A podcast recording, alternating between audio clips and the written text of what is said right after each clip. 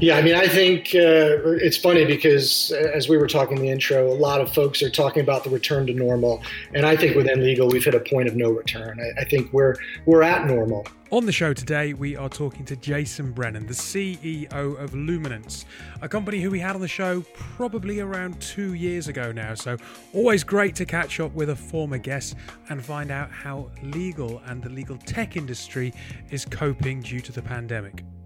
This is Tech Talks. It's your twice weekly tech podcast with myself, David Savage. Today, joined by Akish, where we interview leaders from across the industry and bring you a bit of tech news. So, on Wednesday, Akish, you're getting on a train or in the car to go to the Lake District? A car. A car. Uh, a car, yeah. But there's a mini stopover. Well, well I'm actually leaving Tuesday night, right. uh, staying over in Manchester Tuesday Yes. night. Uh, Wednesday, picking up some people who are coming on that trip from Manchester, um, and then making our way to the Lake District. So 12 of you, big family jamboree in the lakes. big family jamboree, about four cars, three or four cars, loads of people not knowing what they're doing.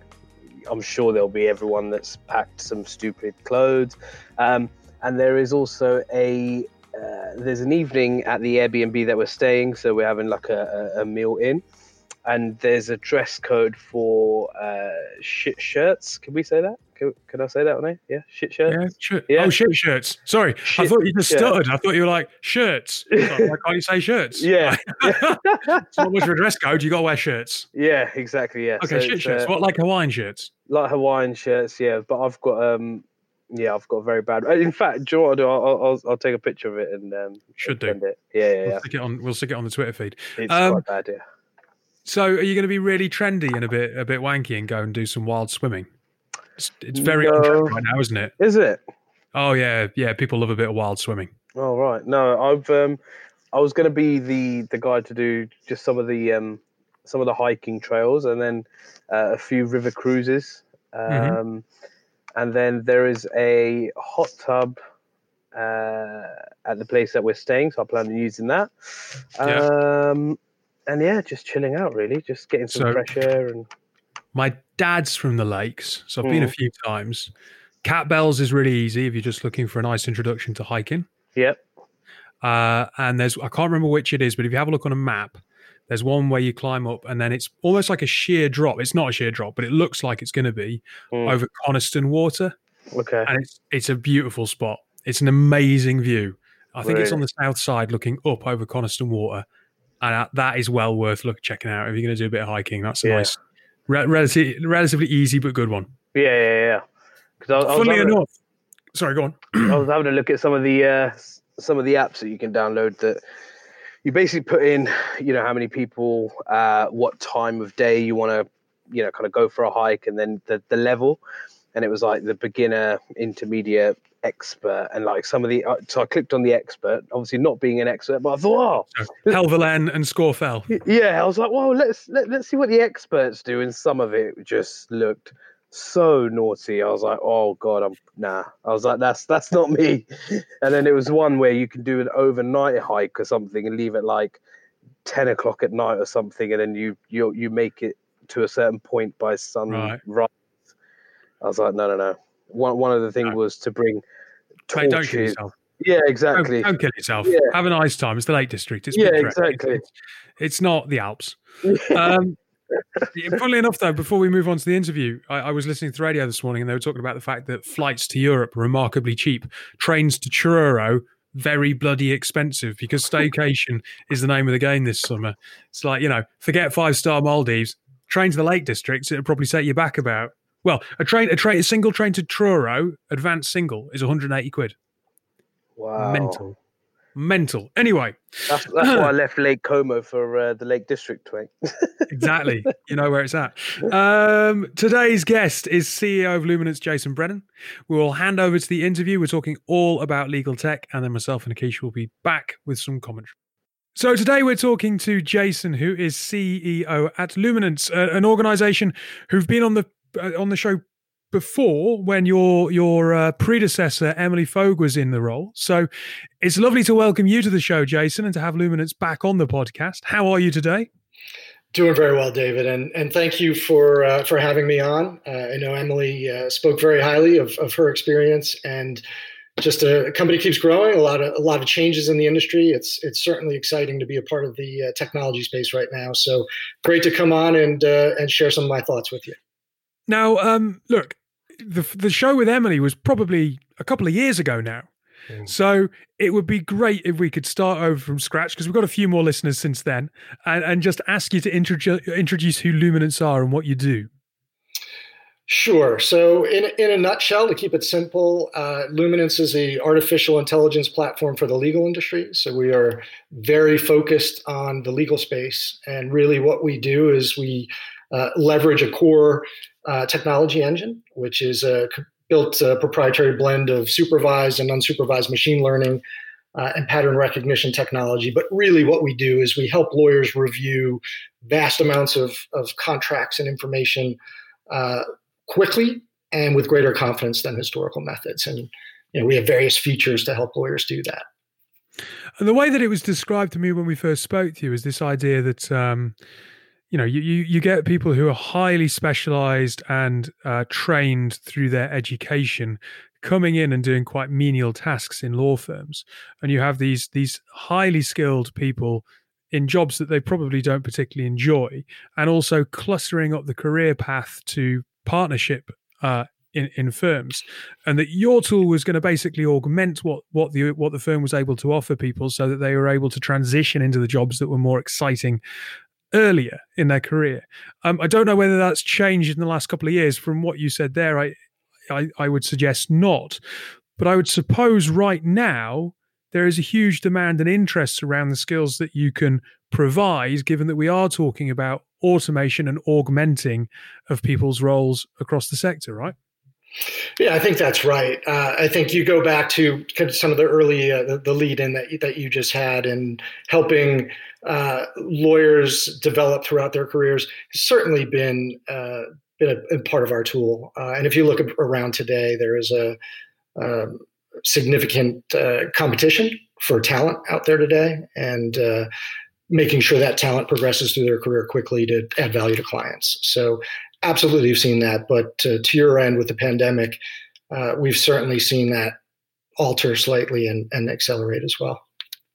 Before we come on to that, just a little bit about you. You're, you're a mergers and acquisition attorney by background. Uh, a long time ago, and I will date myself throughout uh, throughout this podcast, David. But uh, yeah, started started my career, and I think that's really helped me with a baseline of uh, the the activity that we're trying to help and trying to support, and and it's important to us because, and I'll throw out my first uh, element of dating myself, which is when you think about AI. Although there have been lots of movies in the interim, I go back to the Terminator days, and you feel that there is a, a, a wave of legal professionals out there that have the understanding that what we do is trying to take away their jobs or replace the lawyer. And it's absolutely the exact opposite. Uh, and it goes back to, to what you've just said about luminance of really what we try to do is bring key information to lawyers more quickly um, and give them more confidence that they've found what they're looking for in any kind of analysis so that they can do their job, which is what they've trained for in terms of providing legal uh, opinions and analysis to their clients and, and do it better and with greater confidence. So, so look, you've you've been in the industry in, in the kind of guise that you are now for around ten years, where you're working alongside the legal profession, but within a within a technology business. I've heard people talk about the fact that we've seen ten years worth of acceleration in the space of three months at the moment. Is that your sense as well, having been in the industry for a decade?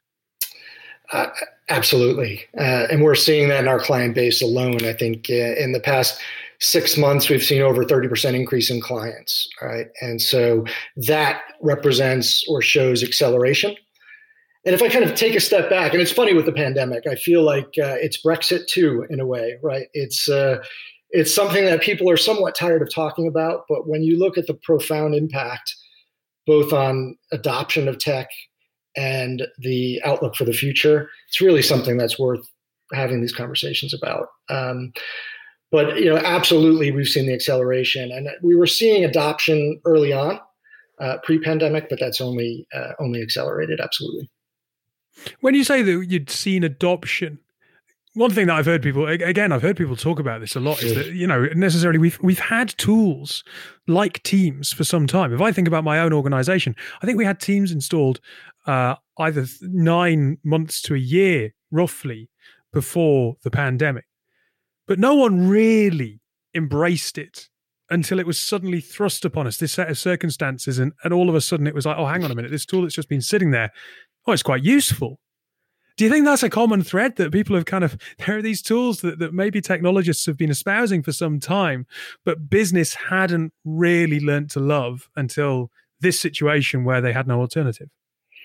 I, I think that's absolutely right, and I'm uh, somewhat embarrassed to admit I was probably one of those people. Uh, I think about I think about discussions such as we're having right now, interviews in the past, uh, discussions with my employees, and the de facto in the in the past was always in person or phone, and uh, I use video constantly now, and it's uh, it's I've really embraced it. It's been quite amazing in terms of the uh, ability to connect with people in a unobstructed manner, and um, you know, absolutely is the answer to the question. And I think if we look at the legal profession. Uh, as you've just said, there's been two two things I can uh, cite to. One is necessity. So we have what I'll call as a rather conservative group or conservative profession that has now been forced to use it. I think you've you've hit that spot on. And the other is an acceleration of market uncertainty. And uh, we talked about budgets earlier. Budgets have certainly been been put on hold, and uh, and that's created a greater focus on efficiency. So you put those all together, and uh, and we've seen a, a, a huge spike in adoption, and I think we're going to continue to see that.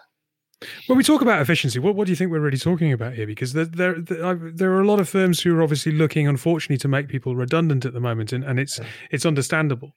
Um, you know, you yourself, before we hit record, we were we were having a quick chat, and you talked about the fact that you know salary and real estate are the, are the two main costs for a professional services organization, but cutting alone obviously doesn't stand your organization in good stead. So, how are people looking at, at, at pivoting their organization in a way that that will make it uh, fit to to come out of the other side of this and remain competitive whilst also at the same time leaner? Well, I think you hit it spot. I mean, that's what we're excited about. We're excited about the, not just that our business is booming, but that we believe we're able to come to the table with tools for our client base that will help them weather the storm and come out stronger on the other end. And I think our our clients have certainly opened up to that. So efficiency means a lot of different things. You're absolutely right, but we look at one of them in terms of uh, being able to deal with a distributed work environment, right? Which is something that we believe will continue on. And I say distributed because it's not just working from home. I mean, we see people consolidating with relatives in different time zones, going, you know, back to home countries, et cetera. It really is ge- uh, distributed on a, on a global scale. And so having technology that helps with the administrative aspects of allocating work across those groups, um, collaboration in terms of uh, uh, you know notes and uh, working through documents together monitoring productivity of folks. So there's a lot of elements there that technology can help with in that environment. But then you go to the other that you just mentioned and, and i talk about uh, the, the kind of efficient working caused by the uncertainty of the pandemic and we just see our clients opening up to a wider understanding of what efficiency means. So probably the most obvious is keeping costs down and being able to stay competitive and and perhaps uh, get your clients to do work that maybe they might be hesitant to. But on a larger scale, I think we're seeing people look at the fact that it's not a zero sum game, right? So uh, one of the things we saw clients worrying about is, hey, technology might take away work from us, reduce billings, and and that's not good for us. But we've we've seen them realize that there's actually more work out there. Again, not a zero sum game, and that by being able to act more efficiently, it opens the door to uh, to more opportunities of, of revenue types. And that leads to the last point on flexibility that you mentioned, which is, you know, we've had a bunch of firms now see that being able to stay flexible and pivot to new revenue sources is is something that's very helpful as well. And uh, I, we talked earlier in the intro about the um, uh, your conversation with Matt in the insurance space Uh, and one of the topics you talked about was business interruption. And I, I can mm. use that as an example, right? I mean, you've got a lot of organizations scared trying to figure out um, maybe it's force majeure, right? Am I on the the supply side or am I on the buy side? And how might there be force majeure impacts to my various obligations? Business interruption, right? Has there been some mag, you know, substantive interruption to my business that I might have to go to my insurance companies to look for? Um, so there's a lot of use cases now that were unexpected, and being able to help clients get ahead of this and really dig into these obligations and understanding them up, front has been something that we've seen very beneficial to our client base.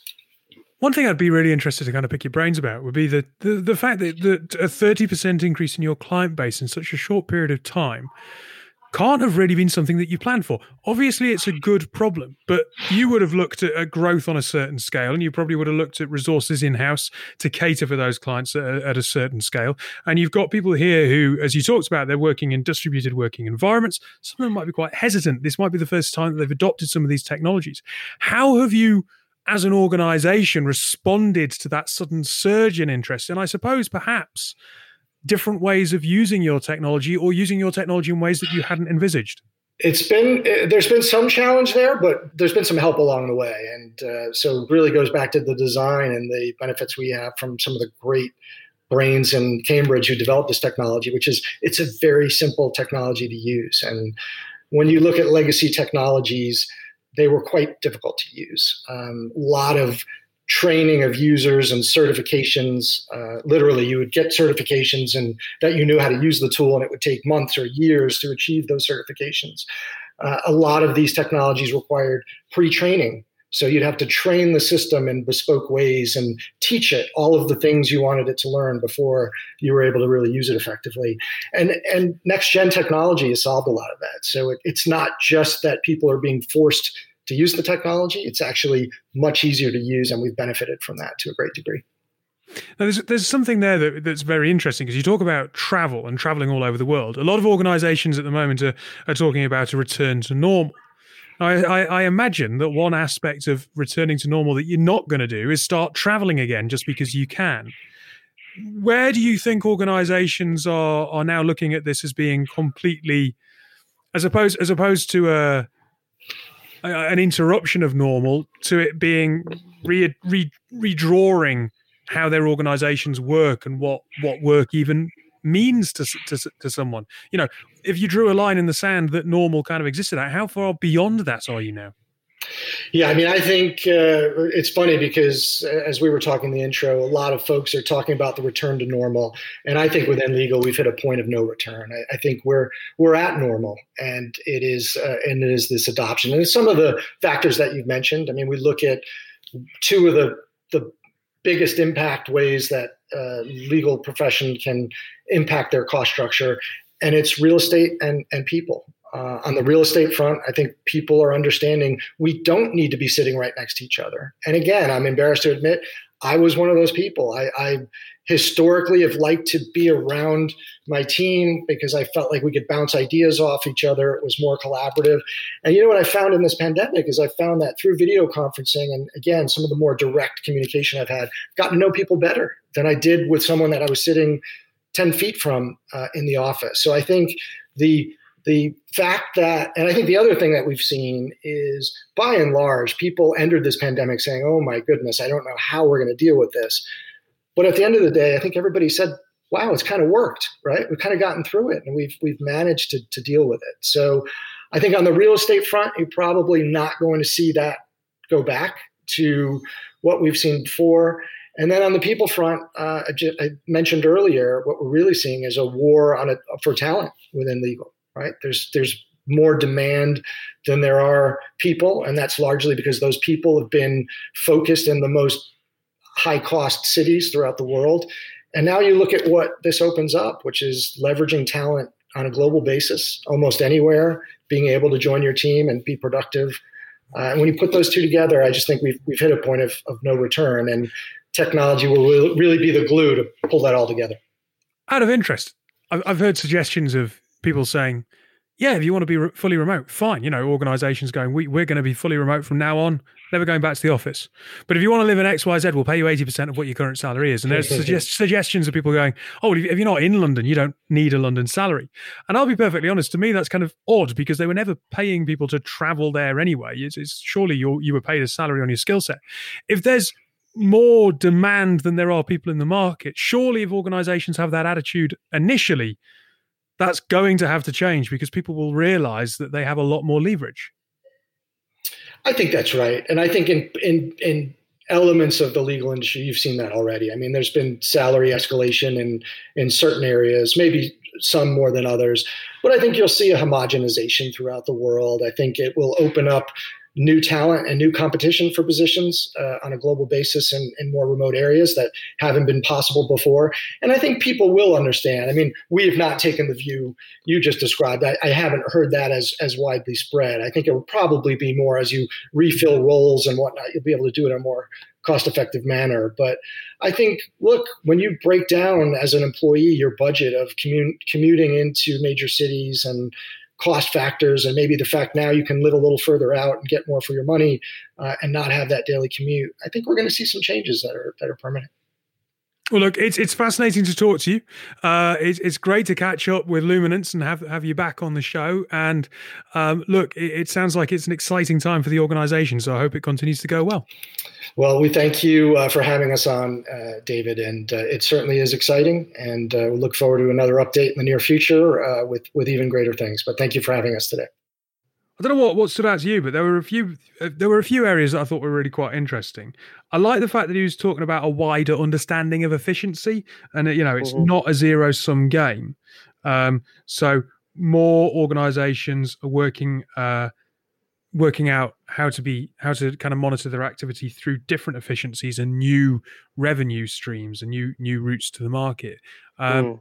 I think that's a really important lesson that that just because we are now operating in a slightly di- different world. We shouldn't measure everything by the way we were doing pre-pandemic. Mm, definitely, and I think I think I think you mentioned it in there. It's all about kind of adopting new ways of working, adopting newer technology, that sort of thing. So it's about yeah, you know, the metrics or, or the measurements to, to measure success and stuff will still be the same, regardless of post COVID or pre COVID. But I think if you can have new newer routes to market. And like you said you know the clients and stuff that they're looking to build up. Um i think was it 30% increase in the last six months that they during, during lockdown. Yeah, during lockdown during, during, during, lockdown. So so six weeks i suppose really or, yeah. or maybe more yeah so i mean more. yeah so i mean the numbers that you know that's showing is just it goes to show that their clients which obviously you know other companies investing in tech investing in products like this it just goes to show that, that there are so many people looking at I think there's there's two arguments.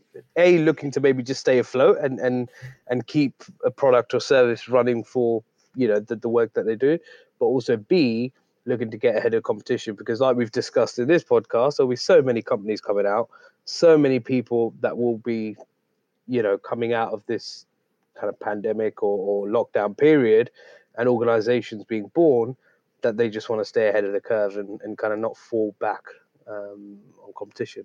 I think. Yeah, yeah, and I, I think that's that that it kind of that underscores that point about about revenue streams because he talks about pivoting. He talks about the need to be flexible enough to pivot during this period. And actually, mm. if you do, there is opportunity. You don't want to just stay alive. Mm. There's there's actually in, in challenging markets there are always or are always opportunities, and that was mentioned uh, um, just a couple of shows back. You know, uh, it's it's a, it's an ongoing theme where we're beginning to see people talk about. I think during the at the beginning of, of, of the lockdown, people were talking about oh we're working from home and actually we're finding it's okay and everything's okay and kind of you know everyone was kind of getting uh, adjusted to the new normal. Versus now the conversations are if you're open to it, there is opportunity out there. Mm. Yes, there are casualties. And yes, there are people being made redundant and and there are firms that are struggling and that is awful, but there are opportunities. And I think the key message to keep getting across is that if you are flexible as an organization, if you do pivot, you can find a way forward that protects jobs and even possibly opens up opportunities to bring more people in and, and to mm. help to help not only uh, swell your bank balance, but to, to bring people on a journey with you that that helps um, them out too.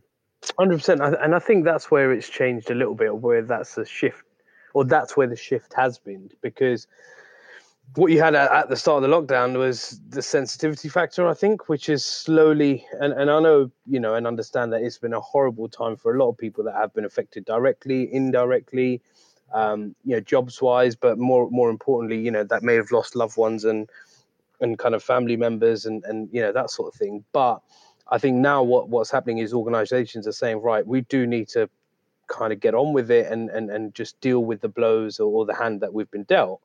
Um, and from that side of things, I think it's uh, from from a consumer or, or, from someone you know who is, um, I guess, probably a target audience for for a lot of technology companies. Um, possibly not the the AI for legal uh, professionals, um, not not the target audience for that, but um, you know, it just goes to show that there will be a lot of new things available, and that businesses have just tried to kind of you know move on with with how we're facing business now or how we're facing mm-hmm. technology within you know within the, the post covid even though we're not kind of past it getting postish postish yeah, yeah. hopefully postish hopefully not the yeah. storm yeah exactly um i do also like the point that he admits that he was probably quite old school in his thinking um, and he didn't think that collaboration was possible remotely, but he concedes that he thinks he's got to know people better now than he did.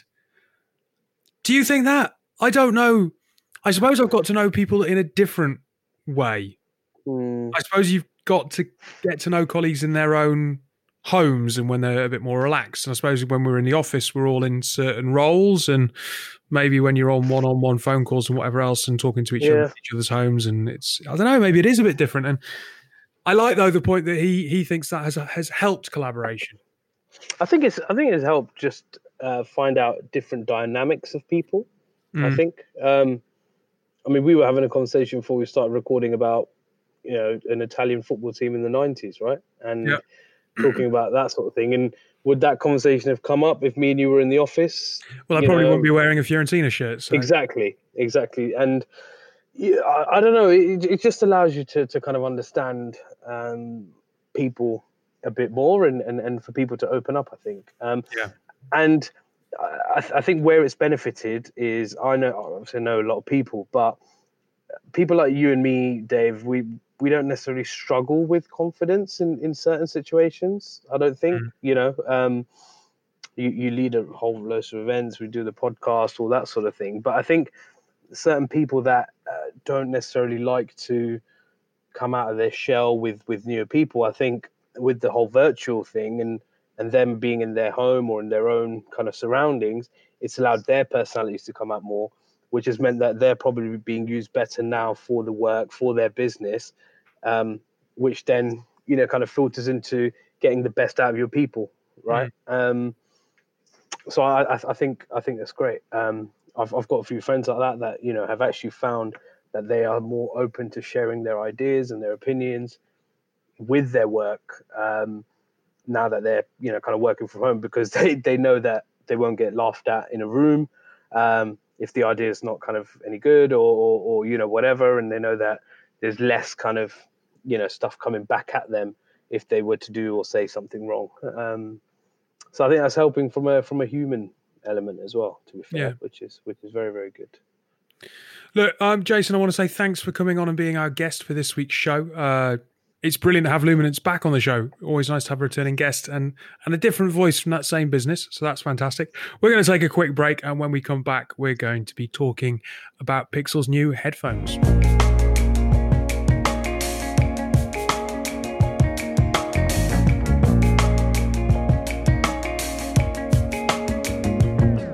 Welcome back to Tech Talks. Um, as mentioned, we're talking about Pixel Buds. We're not uh, a B to C um, show. Don't worry, there is a there is a slight different kind of tech angle to this. So um, yeah, it's the AirPod rival that Google have brought to the market. Um, I think at 179 quid they are competitively priced. Nice box, stick in your ears, whatever else. Yep, fine. The reason why I wanted to talk about this, Keish, is that they've also got Google Translate built in. So this is the standout feature, which basically uses the app on your phone to translate your speech and others in and out of your language. So, for example, you can speak in English and your phone will translate out loud into German. And while doing the reverse into your ears. So if someone speaks to you in German, your ear your earphones will play it in English in your head. Now, it's not a feature that the reviewer has been able to Mm. test out properly in lockdown. Mm. I thought I'd find out because on the surface, this is great, right? Yeah. On the surface, this is fantastic. There's Yeah. a part of me that's like, isn't half the fun of traveling not being able to speak the language and just muddling through? And Yeah. that sometimes you you discover stuff because you're a little bit hamstrung. Yeah. But what what about accents and dialects? How does that work? So me and you are speaking the same language on this podcast, Yeah. but we both have a different accent and different ways of, of saying certain words. So does that also kind of, you know, come in in the same same way? Um, would they be able to pick it up? I don't know. I'd hope that this piece of AI is going to get better over time. So I'd imagine when you first stick them in, it might struggle with accents and dialects. I mean, I think if you take them to the back streets of Glasgow or Mm. let's where else has a really I mean Glasgow's probably the least penetrable accent in the UK if it's really. Scouse? What about Scouse? I think I think Scouse I think even if even even Scouse is easier to understand than really Yeah. strong Glaswegian. Yeah, true, true. Um, true. so yeah, maybe that would be tricky. I mean, I I also just think of the times where like I, I remember I had a holiday in the Czech Republic years ago, right? Um, and Mm. I didn't speak Czech, obviously, and um, they they basically the only other alternative they gave you was German, and they didn't speak English, and I don't speak any German. So I basically we basically had to sit there in a restaurant with a phrase book, look up the word chocolate, and then find the word chocolate on the menu to even know which page was the dessert menu Yeah, yeah, because yeah. our, our reasoning was like, well, there's got to be something chocolate on the dessert menu. Because let's face it, Yeah. what, what restaurant in the world doesn't have chocolate somewhere? yeah. And then we just kind of went right. Well, it's obviously this page, that one. And it was great because we literally we had no idea like what we were looking at on each page of the menu, and ended up with all these random different dishes. Some of which we weren't quite so keen on, and some of which were Yeah. amazing. But Yeah. I don't know. I kind of feel that that that would be spoilt by something like this, which is probably a very kind of luddite, backward thinking kind of point of view. True. But also, then there's the, the horror stories of people ending up in certain situations when they're abroad because they didn't understand the language. Yeah, true. Do you get what I mean? So it's like, whilst it's whilst it's fun in a restaurant, I do also understand some people potentially may run into some risk if they don't, you know, So pick, pick and choose your situations. If you're safe and you're in a restaurant, yeah, maybe switch them off and have a bit of fun and immerse yourself in the culture. yeah, If you need to actually make yourself you're understood, here's something Yeah. that can augment your experience. But yeah, maybe exactly. don't rely on it too much, folk. Yeah, but it it does look very cool. And to be Okay. fair, I mean, how can you make some AirPods or, or sorry, what they call Pixel Buds? Pixel buds. Pixel Buds. How how how can you make in-ear headphones more appealing? You just put some technology in them that you know tells you tells you what someone else in another language is saying. So fair play to Google. Um, Yeah. You Yeah. know, let, let's see. I'm sure you'll be getting a pair, Dave. You're No, a- no, no? no. I've got my running headphones. But let's face it, uh, holiday romances never going to be the same again, are they? It's going to be a lot easier to. Although I, I- I suppose if you met some girl in a club, if you were like, "Hang on a minute," yeah. I that's not going to work on the podcast. Covering my ears as if you're trying to hear over the loud music, but that's Well, gonna, that's going to be tricky. I mean, you do that on the best of days when some girls try talking to you? I mean, I'm sure, I'm sure you cover your ears when your missus is trying to, uh, when your missus is trying to get you to do stuff. Uh, no, no, I always pay attention. yeah. Right. Fair enough. Thank you for your time today, Akish. Um, No We will be back. Um, Akish won't be; he's going to the Lake District, but we'll be back as usual on Friday.